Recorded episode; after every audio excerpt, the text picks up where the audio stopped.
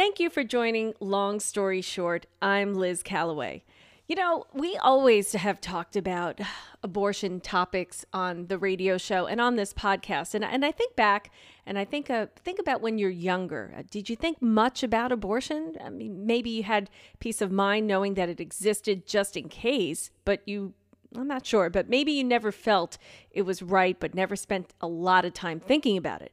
But I, the one thing I always wondered about is what doctors who performed abortions, what do they think about abortion? Not in a religious sense, not in a political sense. A lot of people bring those things into it, but as a doctor, as a person um, whose uh, main objective is to preserve life.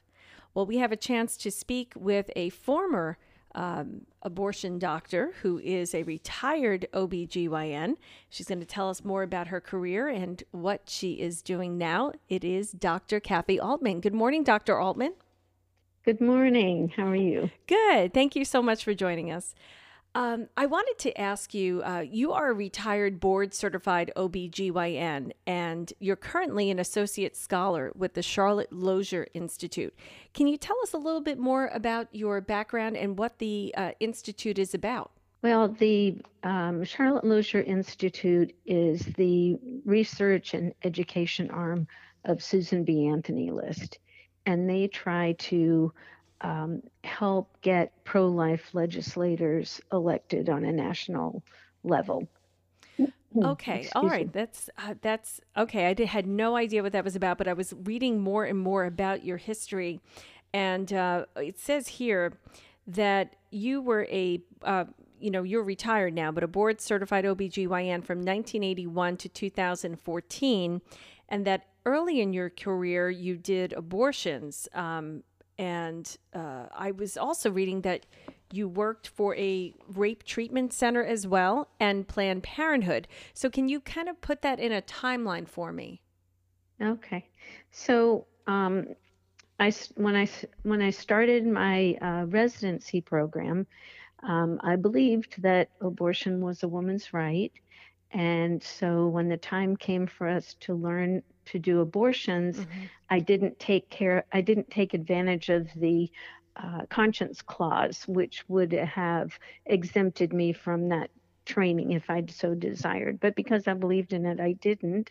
And so I learned how to do first trimester um, D&C with suction abortions. And then I went above and beyond and went outside my program to learn how to do uh, actual D&E abortions, which are done in the second trimester, and we call them dismemberment abortions. So you, uh, so what was the latest gestational period uh, that you went to when you were doing an abortion? Just help us understand that. You know, I I, I blanked out so much of that. I mm. probably couldn't. I couldn't. Probably couldn't tell you that. Um, I know the the one that I remember the most was a 16 week, but the um, when I was doing my pre- preceptorship, um, we were we were doing them much much later, um, after 20 weeks, even wow. after five months. Yeah. Okay, and I'm sure. I'm going to take a chance. Uh, you know, I know nothing about being a medical doctor, but um, I'm sure each, every case is completely different in how the abortion is performed. You know not only because of the the time frame of it but i mean there's all sorts of circumstances i'm sure just like there is delivering babies.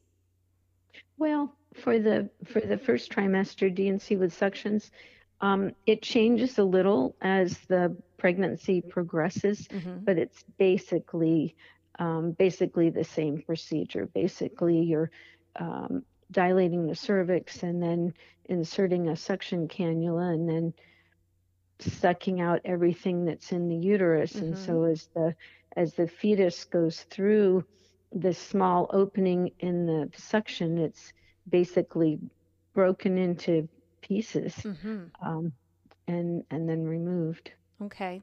Now, um, there's a lot of talk about. I just wanted to clear this up because there's a lot of a talk, lot of talk now with Roe v. Wade hanging in the balance. Um, implantation fertilization. You know, fertilization, I believe, comes first, and then implantation. And and Oklahoma came up with a ban on abortion from fertilization, which um, I was just wondering. Can you explain that to us? Because a lot of us don't understand the difference.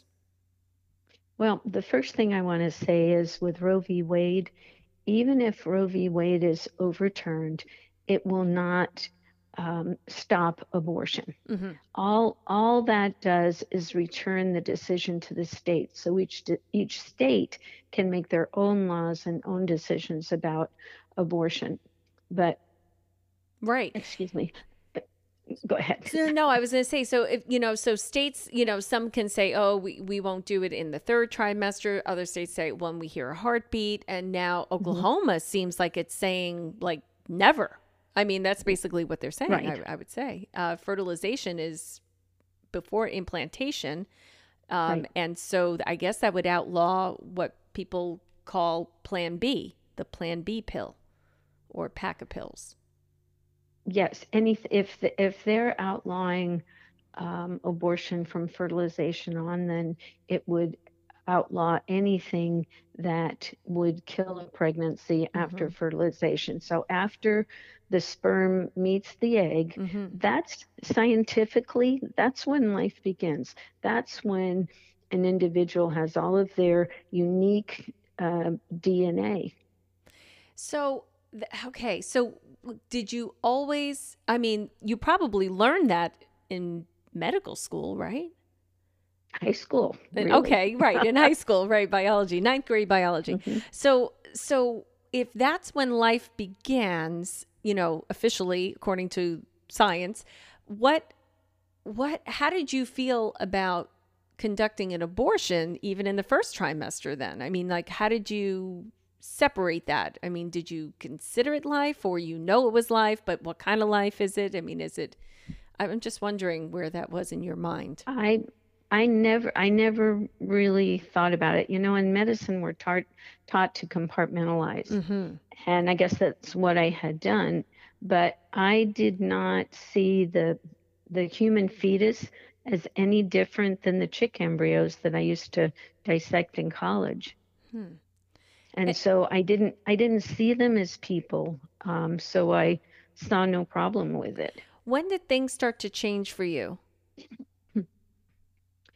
Um, well, the only time I had qualms during my residency program was when I was in my neonatal rotation and I realized that I was trying to save babies the same size as hmm. babies mm. that I had learned to abort. Wow. Um, so that was the only time then. And I got pregnant during my last year of residency, and I continued to moonlight doing abortions even then and I felt like um, I didn't see any um, contra- uh, contradiction. My baby was wanted, their baby wasn't. Mm. That was my big deciding factor. And so I continued to do abortions almost to term. But when I went wow. back after I delivered, somehow I must have made the baby fetus connection because after I went back, um, I found that I could no longer kill babies just because they weren't wanted. Mm-hmm. The sad thing is, the sad thing is that I still believed in abortions and still referred, but I couldn't personally stomach doing it anymore. So then you stopped doing it. Now, I was reading um, about you that you also served as the medical director for Planned Parenthood of Northeast Florida in the early 80s. Mm-hmm.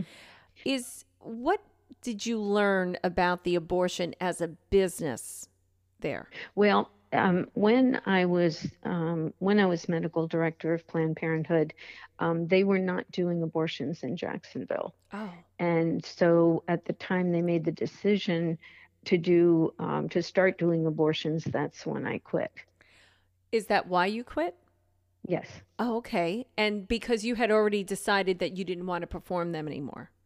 Correct. Before that, okay. Right. So there was something that you said earlier was that um, you you blocked out a lot of the late term abortions you did. Um, tell me when you just like that moment when you decided that it wasn't right and it's not only not right for you to do, but it really wasn't right across the board. I mean, I'm, I don't know if I'm term um, I'm uh, phrasing that correctly, but you know, you found a, a, that it was morally wrong what you were doing. Okay. Well, it's interesting. Took God a while. um, the first thing that the first thing that happened was, um, well, actually, let me just say this: I became a Christian, but I still maintained my belief about abortion, mm-hmm. which is sad. Um, but then in my practice, I noticed that there were these young women with unplanned pregnancies who were doing really, really well uh, keeping their babies. And then there were these other women who were suffering with the complications, both emotional and physical, of abortion. And that didn't really jive with the with the feminist rhetoric that I had believed. And then um, I had started going to a church, and I was teaching Sunday school, and I had these precious, some of these precious little kids in my Sunday school, and it turned out that some of their some of their mothers had considered abortion. They weren't married, and um, I don't know if they actually considered it, but they made the choice not to mm-hmm. abort. And I kept thinking, oh my gosh, these precious little children wouldn't be here if their mothers had made another decision. Well, um, one day, um, a Christian friend came to me and he said, Kathi, I know that you feel strongly about abortion, but would you be willing to read this article? And so I said, okay, I'll read it. I have to preface this with the fact that my dad um, was with the company that liberated the first uh, concentration camp in World War II. Right. So I grew up with all those pictures and mm-hmm. stories. Right. Well, the article, the article compared abortion to the Holocaust. And I remember when I became a doctor thinking, how could the German doctors, you know, do what they did? And how could the Germans do what they did? How could the mm-hmm. Nazis, mm-hmm. you know, kill right. so many people? Right. And as reading, th- after I read that article and I was thinking about my behavior and what I had done, and suddenly I thought, well, they could do it same way I could do it. I didn't consider fetuses as human beings they didn't consider their victims as human mm-hmm. beings. Mm-hmm. And that allows you in your mind to be able to justify whatever you're doing. And that was the first time that I saw myself as a mass murderer. Right. Wow. A mass murderer. mm-hmm. How many babies um, or how many abortions have you performed? Do you think? You know, I didn't know the answer to that for a long time, and finally, I called up my one of my partners who was in residency with me, and and we um, alternated weekends moonlighting, and I asked him to help me try to figure out mm-hmm. how many abortions I had done because he was a real numbers person and he knew how many he'd done. And we figured out it probably was around 500. Wow. Okay.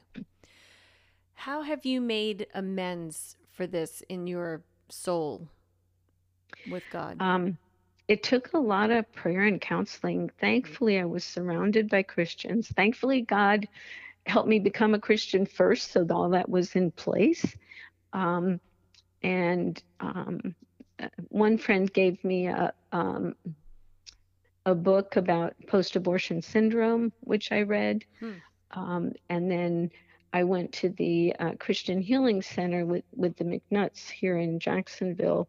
Uh, a woman in our church, uh, Norma Deering, uh, worked there as a counselor, and she talked me into coming up, and they prayed with me, and um, and basically, I saw I, I I saw myself at the feet of Jesus, and he said why are you more important than I am? Are you more um, powerful than I am that I can forgive you and you can't forgive yourself?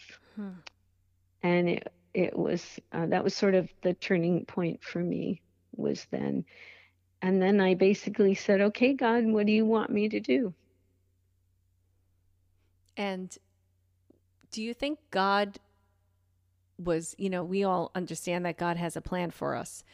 Mm-hmm. And do you think he was using you to do what you're doing now? Like, I mean, it's part of the process to change. Yeah. You know, is he using you to change the hearts and minds and and put it in a more of a scientific way?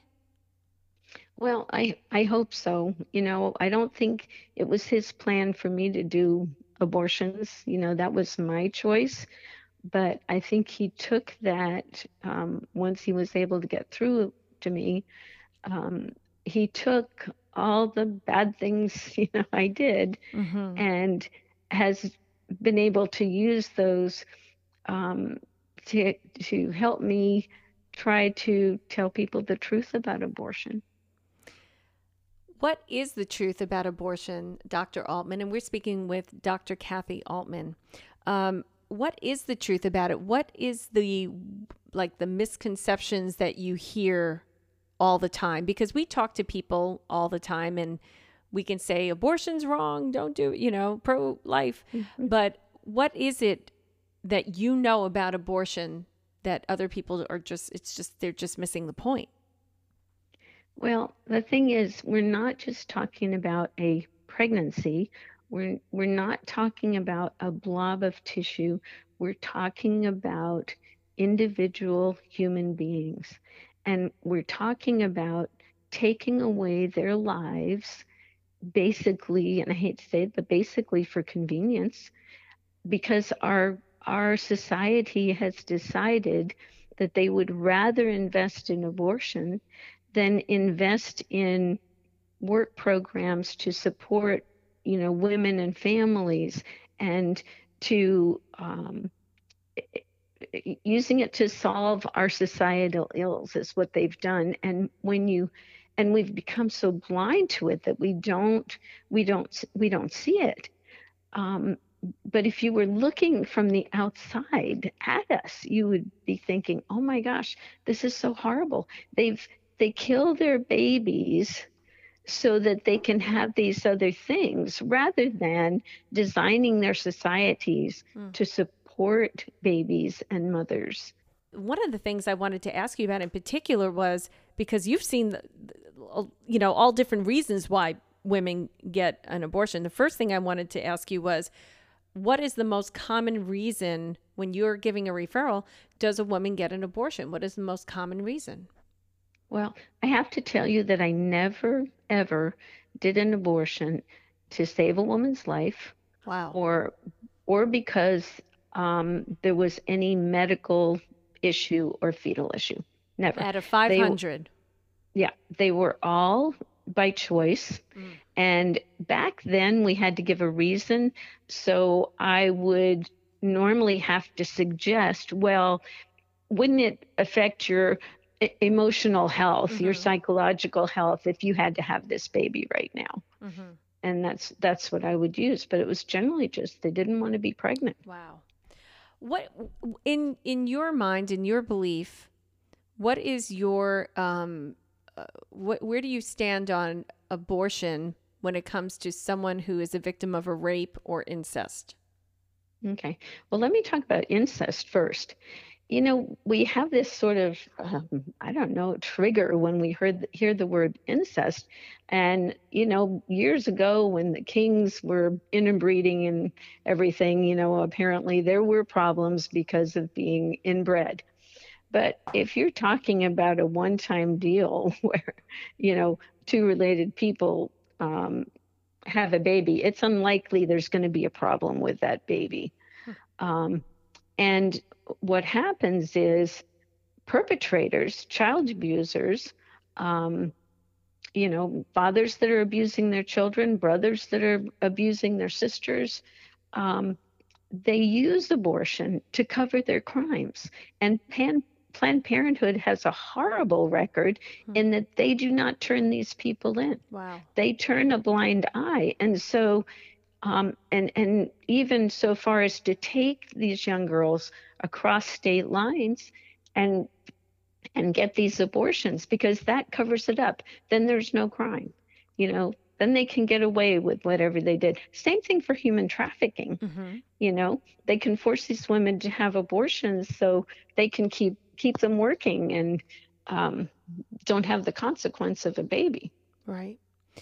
Now, I wanted to ask you about rape, though. I mean, okay. a woman is so traumatized, but and in many cases, incest is is is a, a form of rape. I mean, in many cases. Mm-hmm. Mm-hmm. Um, now, with rape, people say, well, it's self defense to kill the baby.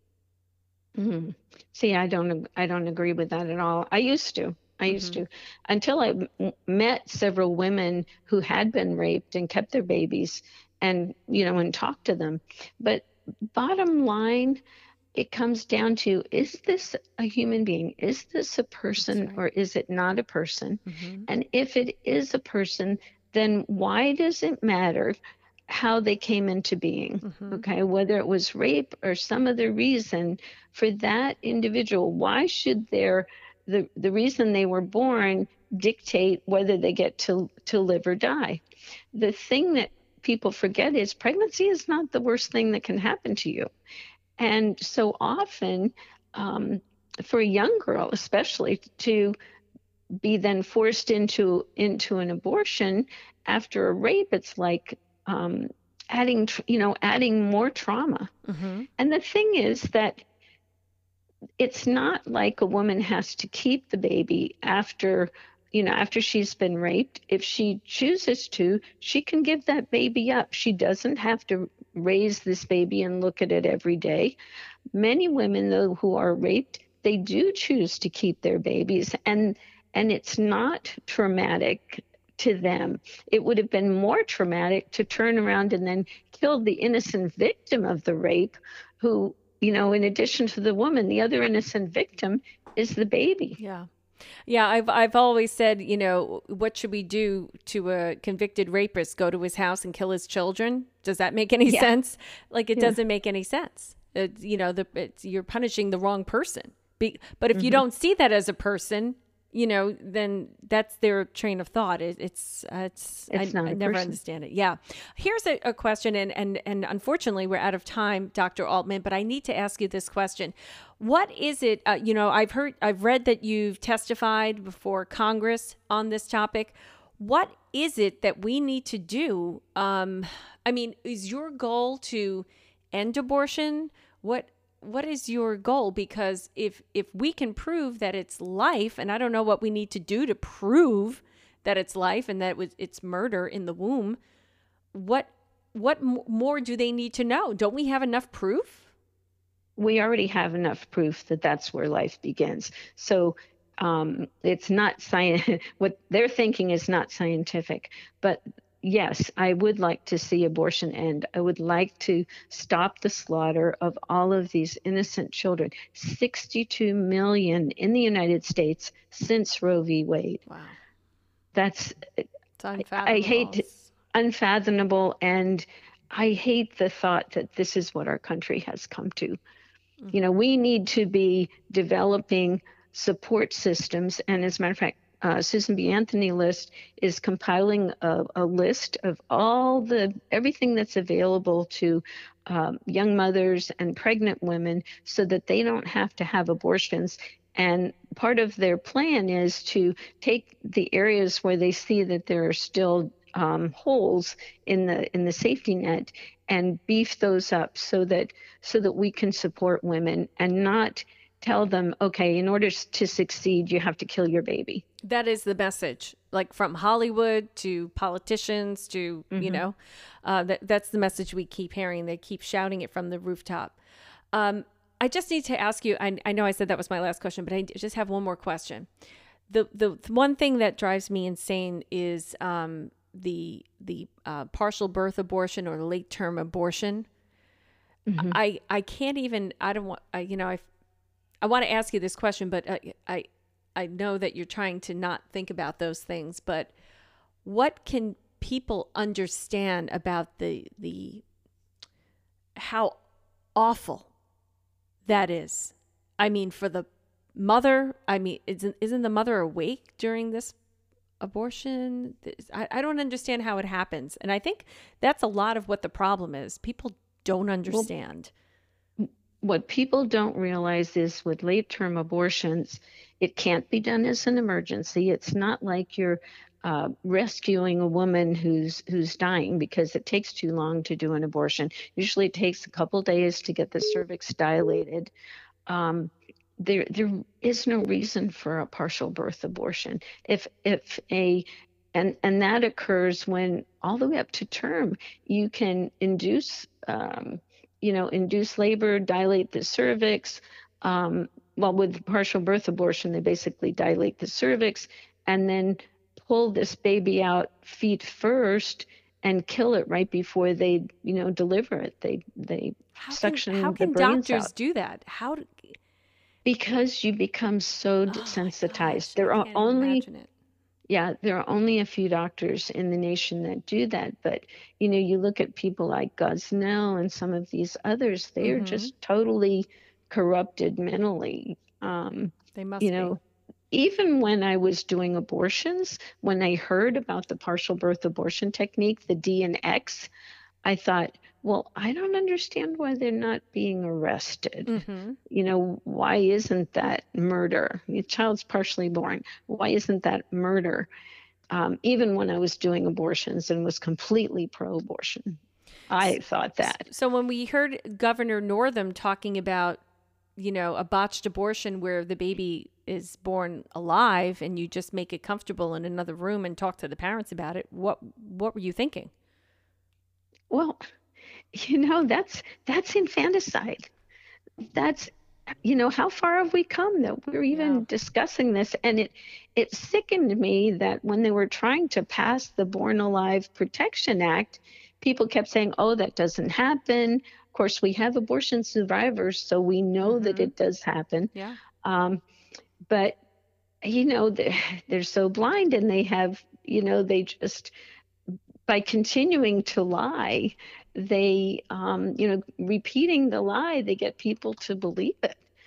But um, that's infanticide. And they're in California now, um, with their law, um, there's a loophole in there, and it's something about if you, you know, if your baby dies in the perinatal period, we're not going to prosecute you. Mm hmm You know, so if you just let that baby die, you won't be prosecuted. That was the first time I ever heard that that term perinatal, and I was like, "Well, what Yeah. does that mean?" And so then some people said, "Oh, it could be seven days, it could be a, a month." I'm like, "What?" Yeah. This all comes down to is this a person or is it not a person? It is a person. And, you know, yes, we all have individual rights, but those rights stop at somebody else's That's right. face. hmm You know, you can't just do anything. Um, if it hurts me, you know, you can't do it. So we need, you know, it's just a big lie that this is a women's rights issue. It's not a women's rights issue. It's a human rights issue. And this is probably the worst, um, you know, example of a, of a human human rights um, um, Violation. abuse, Yeah. violation, abuse. Mhm. Yeah. Well, it's it's your life story is incredible, uh, and you've just you, you're using your life to just um, affect change. And I know you've probably changed so many minds and hearts. I mean, have you have you facilitated how the impact that you've had when you have these talks? Well, I know that when I I gave a talk at my at my church back in 2019, I think it was, and I was shocked at the number of people who came up to me afterwards. Now, this is a Christian church, Mm-hmm. came up to me afterwards and and said, "You know, I just was never really sure about abortion. I didn't want to make decisions about other people, and I thought it was a woman's right. But after hearing your story, I I realize now that abortion is wrong, and I was absolutely floored. Wow.